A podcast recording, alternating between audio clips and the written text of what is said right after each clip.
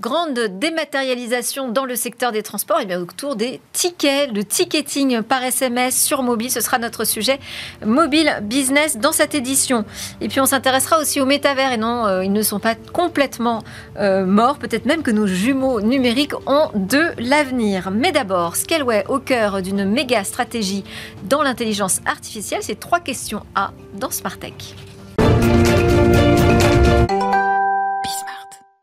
Trois questions à Damien Lucas, le nouveau directeur général de Scaleway. Vous êtes au centre d'investissement stratégique dans l'IA en Europe. Bonjour Damien. Bonjour. Alors, Scaleway, en deux mots, hébergeur Internet français, fondé par Xavier Niel en 1999, filiale euh, d'Iliad, comme Free d'ailleurs. Hein.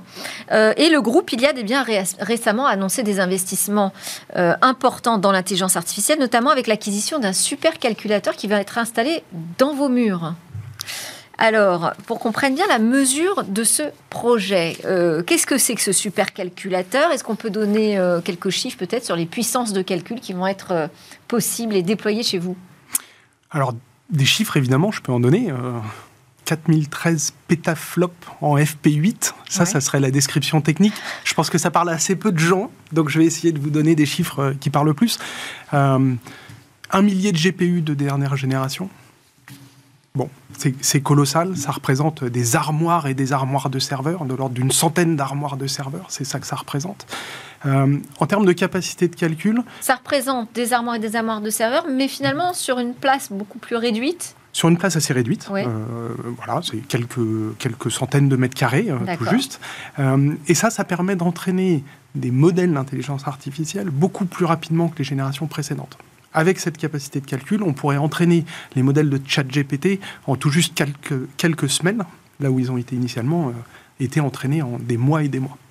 Donc ça, c'est pour la capacité. Et aujourd'hui, c'est ce qu'on fait, euh, c'est la pointe en matière de supercalculateurs. C'est ce qui se fait de mieux. C'est ce qu'il y a de plus puissant. C'est ce, qui, ce qui se fait de mieux en termes de supercalculateurs. Il n'y avait pas cette. C'est une toute dernière génération, donc déployée, euh, enfin développée, conçue par Nvidia.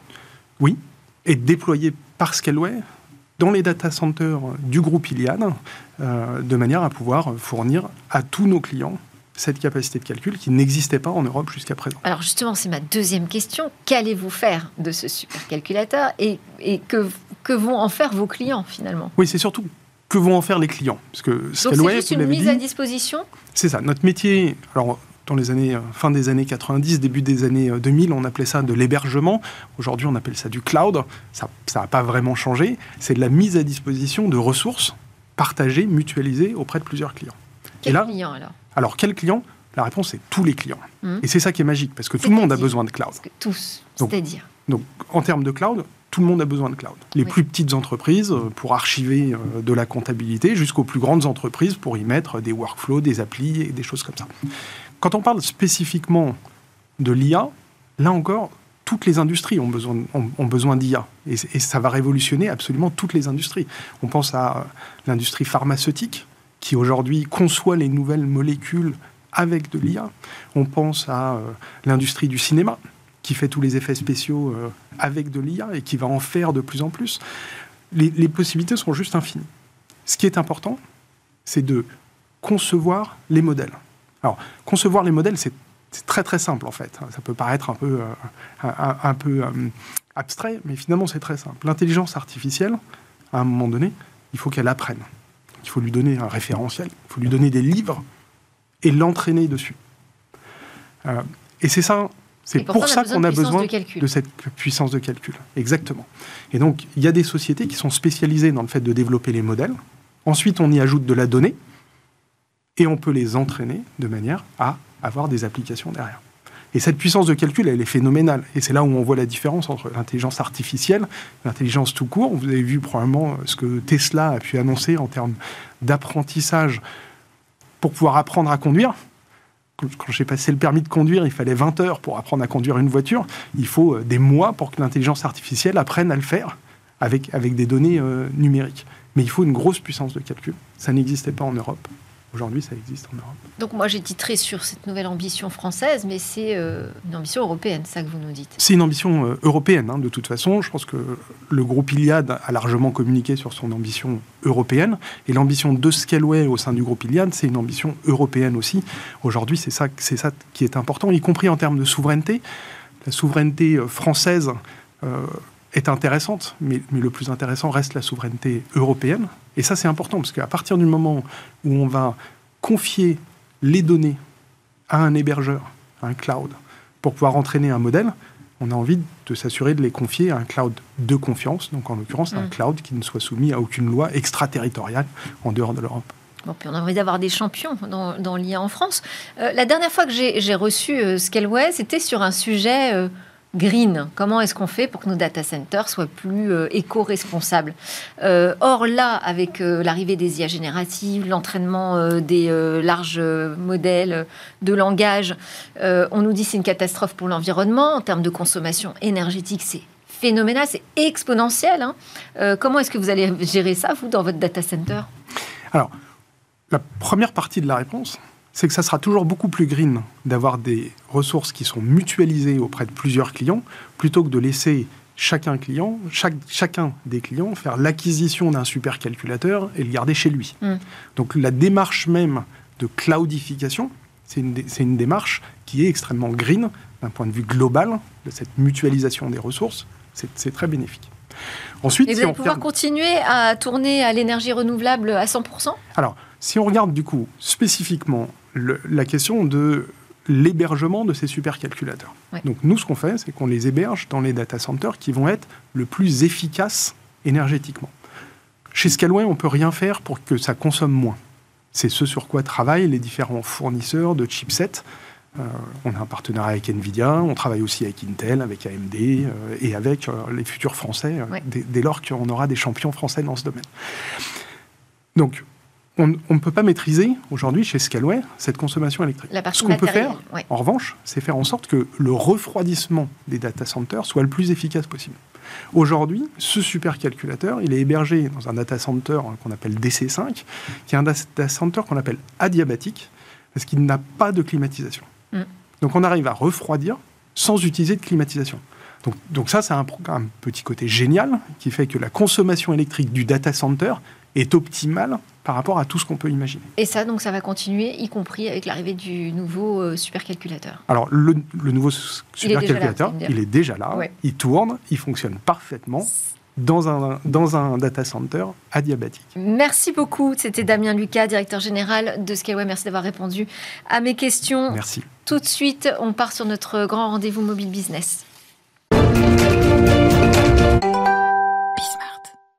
Dans notre grand rendez-vous mobile business aujourd'hui, Jérôme Bouteiller, le fondateur d'écran mobile. Bonjour Jérôme. Accompagné d'Amélia Newson-Davis. Bonjour Amélia, vous êtes la directrice paiement, messaging et identité chez Orange. Et également accompagné de Damien Bousson, président cofondateur d'Atsuki. On va pas expliquer tout de suite ce que vous faites parce que ça va être quand même le thème principal de notre conversation euh, qu'on aura juste après euh, que euh, Jérôme présente un peu le paysage. Parce que notre sujet aujourd'hui, donc c'est le mobile ticketing ou mobile ticketing, cette dématérialisation des titres de transport c'est la grande transformation du moment, ça. Effectivement, hein, cela fait euh, des années que l'on parle de dématérialisation ou de numérisation hein, des, tickets de, transport, mais tout s'est accéléré hein, ces derniers mois et ces dernières semaines euh, pour des raisons aussi bien écologiques, pratiques, mais aussi avec la, proximité des Jeux Olympiques d'été qui auront lieu l'été prochain euh, à Paris. Et il y a eu plusieurs initiatives, notamment la, RATP en région parisienne, qui avait déjà il y a deux ans commencé à arrêter de vendre les carnets de tickets en carton et qui depuis le 21 septembre de cette année a tout simplement arrêté d'accepter et de vendre des tickets en papier dans l'ensemble de son réseau euh, francilien. Mmh. avec quelques exceptions hein, pour les très grandes banlieues. Mais alors, par quoi ils sont remplacés ces, tickets?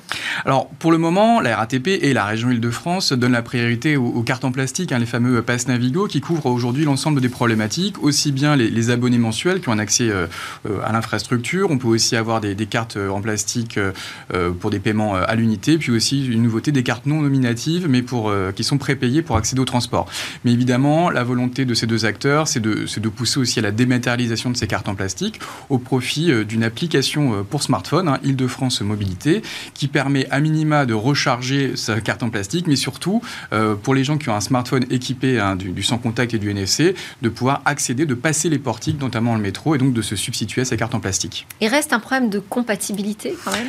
Alors effectivement, aujourd'hui, ça ne fonctionne que sur les smartphones Android, hein, et depuis déjà deux ou trois ans, les gens qui possèdent un, smartphone Samsung pouvaient s'en servir dans le métro parisien. Les possesseurs d'iPhone, c'est plus compliqué, hein, mm. puisque on le sait, Apple se réserve l'usage de sa puce NFC, notamment pour, pour Apple Pay, et bloque hein, depuis quelques années le déploiement de cette technologie. Apparemment, cet été, il y a eu un accord entre la région Île-de-France et Apple, et on attend normalement pour le début de l'année 2024, donc juste avant les Jeux Olympiques, l'arrivée de cette fonctionnalité euh, sur smartphone. En tout cas, ça arrive très très en retard. Hein. au Japon, par exemple, ça fait déjà plus de 20 ans que euh, les euh, utilisateurs du métro de Tokyo peuvent utiliser leur téléphone pour accéder aux infrastructures publiques. Est-ce qu'il existe d'autres technologies comme ça qui transforment hein, euh, vraiment ce ticketing dans les, dans les, transports? Alors il faudra bien distinguer les infrastructures fermées, hein, celles qui ont un portique comme le métro parisien, où en gros pour y accéder il faut utiliser un système euh, sans contact, par exemple sur notre smartphone, ou éventuellement des, des QR codes, mais c'est beaucoup moins rapide, c'est beaucoup moins fluide euh, que le sans contact. Pour les infrastructures ouvertes, on peut penser au, au bus ou au tram où là il n'y a pas de portique, il y a une technologie dont on va parler aujourd'hui avec nos deux invités, que le mobile ticketing par SMS qui permet effectivement d'avoir un titre de transport euh, très rapidement. Et puis si c'est un sujet euh, qui intéresse euh, les gens qui nous écoutent, il y aura un salon, le, salon des rencontres nationales des transports publics qui aura lieu du 17 au 19 octobre à Clermont-Ferrand, où on pourra associer la mobilité sur smartphone et ces nouvelles mobilités de transport public qui sont en pleine révolution. Très bien. Alors effectivement, on va s'intéresser à ce sujet du euh, ticketing euh, mobile, ticketing par SMS, donc avec nos deux invités, Amélia Newsom Davis et, Damien Bousson. Peut-être une première question pour vous, euh, Damien. ce ticket par SMS, il fête ses six ans. Mhm. pour autant, l'adoption n'est pas forcément très évidente. Ça prend du temps, hein, une transformation des usages comme ça? En fait, ça va assez vite. Euh, tout d'abord, je vais vous expliquer comment, comment, ça fonctionne, comment on prend un ticket SMS. Euh, il suffit en fait d'envoyer un mot-clé, un numéro court par SMS. Donc pour un usager, c'est extrêmement simple. Par exemple, si je veux prendre un bus en région parisienne, j'envoie le, mot-clé bus plus le numéro du bus et j'obtiens par retour de SMS un SMS qui est mon hmm. ticket. Et j'ai plus rien à faire puisque le prix du ticket. Combien de personnes font ça? Aujourd'hui, on en fait des millions en France. Ah oui, quand même. On en fait déjà des millions en France et en Suisse. Et c'est vrai qu'on a, on créé ça euh, sur le marché français il y a maintenant six ans, puisque c'est en 2017 qu'on a pu le lancer c'est quelque chose qui vient en fait de Suisse, qu'on avait créé bien avant sur le marché suisse, à la demande du réseau de transport de Zurich, qui avait des problèmes de distribution de ses titres la nuit. Pour des raisons de sécurité, les chauffeurs voulaient plus distribuer, euh, enfin vendre des tickets à bord. Et euh, les distributeurs automatiques étaient systématiquement euh, vandalisés. Donc du coup, ils nous ont demandé si on n'avait pas une idée. Et à ce moment-là, nos équipes en Suisse ont, ont, créé ce système qui permet très simplement, à partir de son téléphone, d'obtenir un titre et de le payer. Donc c'est le métier de d'Atsuke. C'est notre métier. Alors un lancement qui s'est fait hein, grâce à, la loi pour la République numérique d'Axel Lemaire, hein, euh, donc en 2017 effectivement. Euh, Amélia, en, six ans, euh, ça s'est bien développé. On peut donner quelques chiffres sur ce marché du, ticket par SMS Oui, tout à fait. C'est un marché qui croît très vite. Hein, donc on voit une progression à deux chiffres et 30%, plus que 30% entre 2021 et 2022.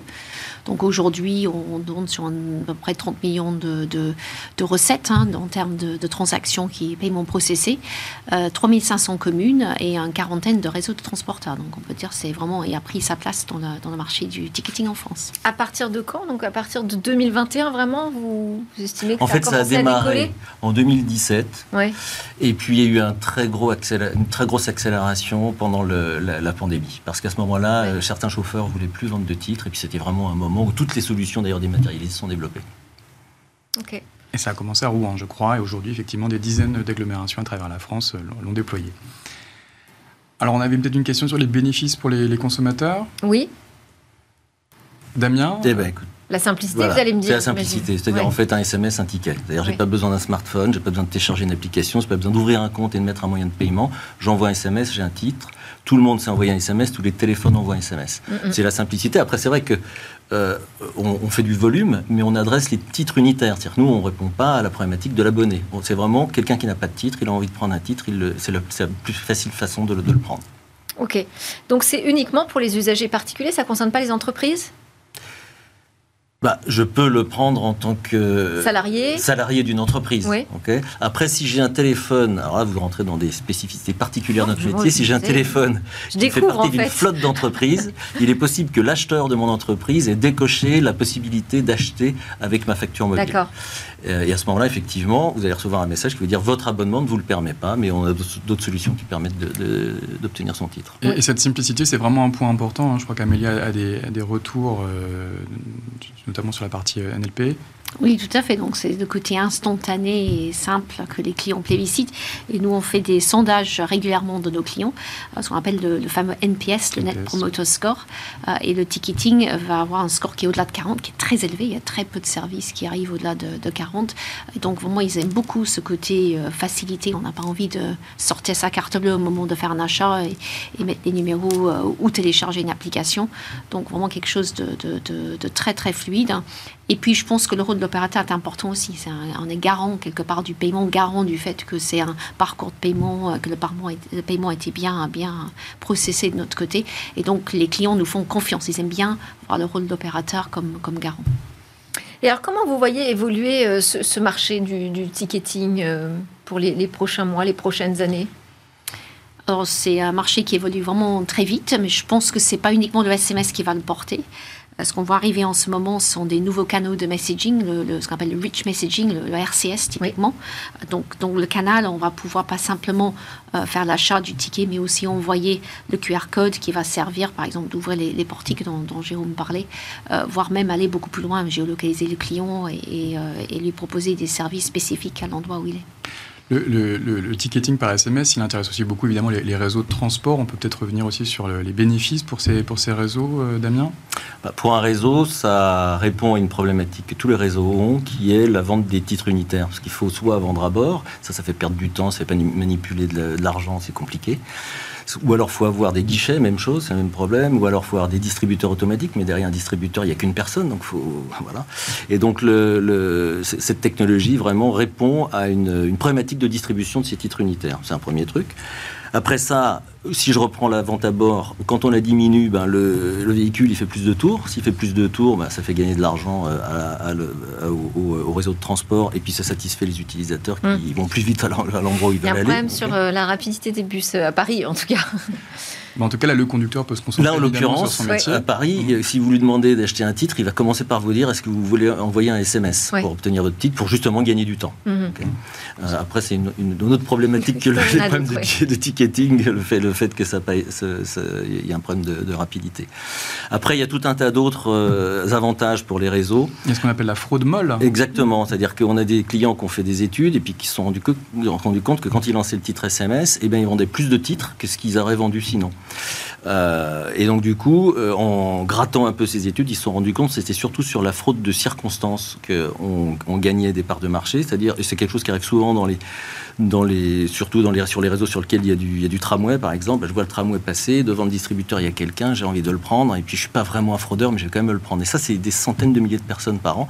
Ceux-là, bah, ils envoient un SMS, et donc ça fait des centaines de milliers de personnes qui payent leur titre en plus chaque année, et c'est tout bénéf pour les réseaux. Mais comment savoir si euh, le réseau dans lequel on est est couvert par ce service? Alors, ça, c'est un problème de communication des réseaux. Ouais. Donc, euh, comme je vous le disais, par exemple, à Paris, le- les, euh, nos, nos- nos meilleurs ambassadeurs, ce, ce sont les chauffeurs qui Ouais. vont vous dire, euh, bah, plutôt que de me donner de la monnaie, euh, envoyez un titre SMS, envoyez un SMS.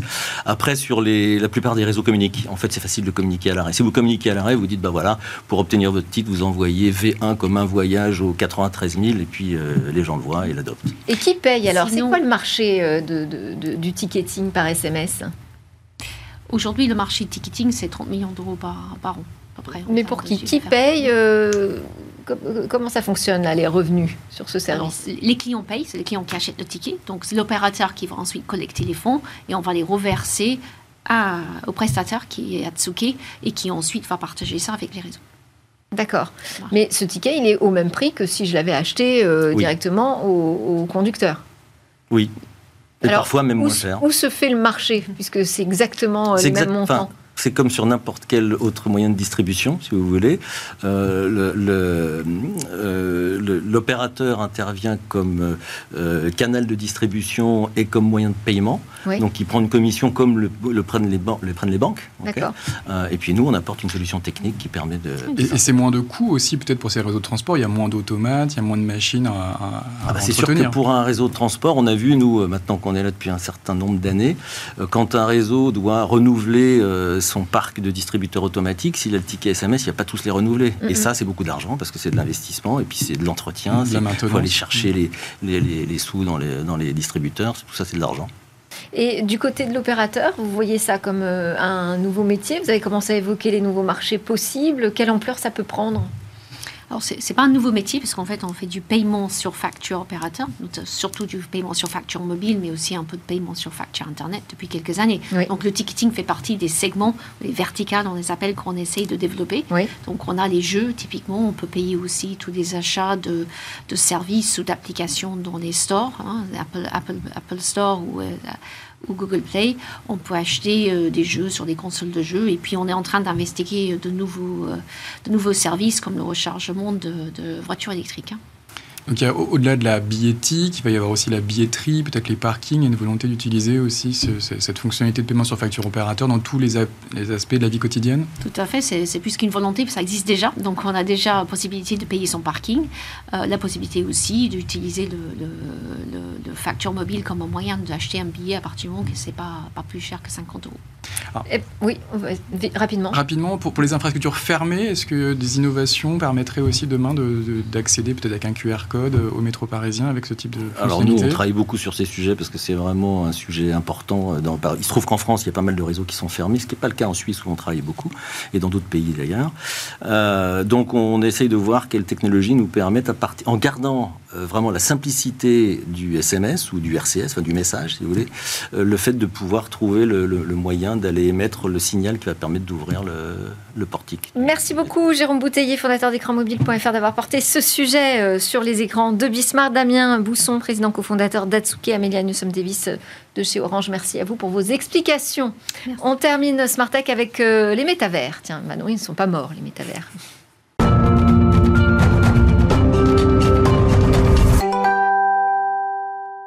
La tech, le numérique, c'est une question humaine et ça, on ne l'oublie pas grâce euh, à David Lacomblette de la Villa Numéris. Bonjour David. Bonjour Delphine. Et aujourd'hui, eh bien, euh, vous aviez envie de revenir sur les métavers. Et non, ils ne sont pas morts, vous nous dites. Hein.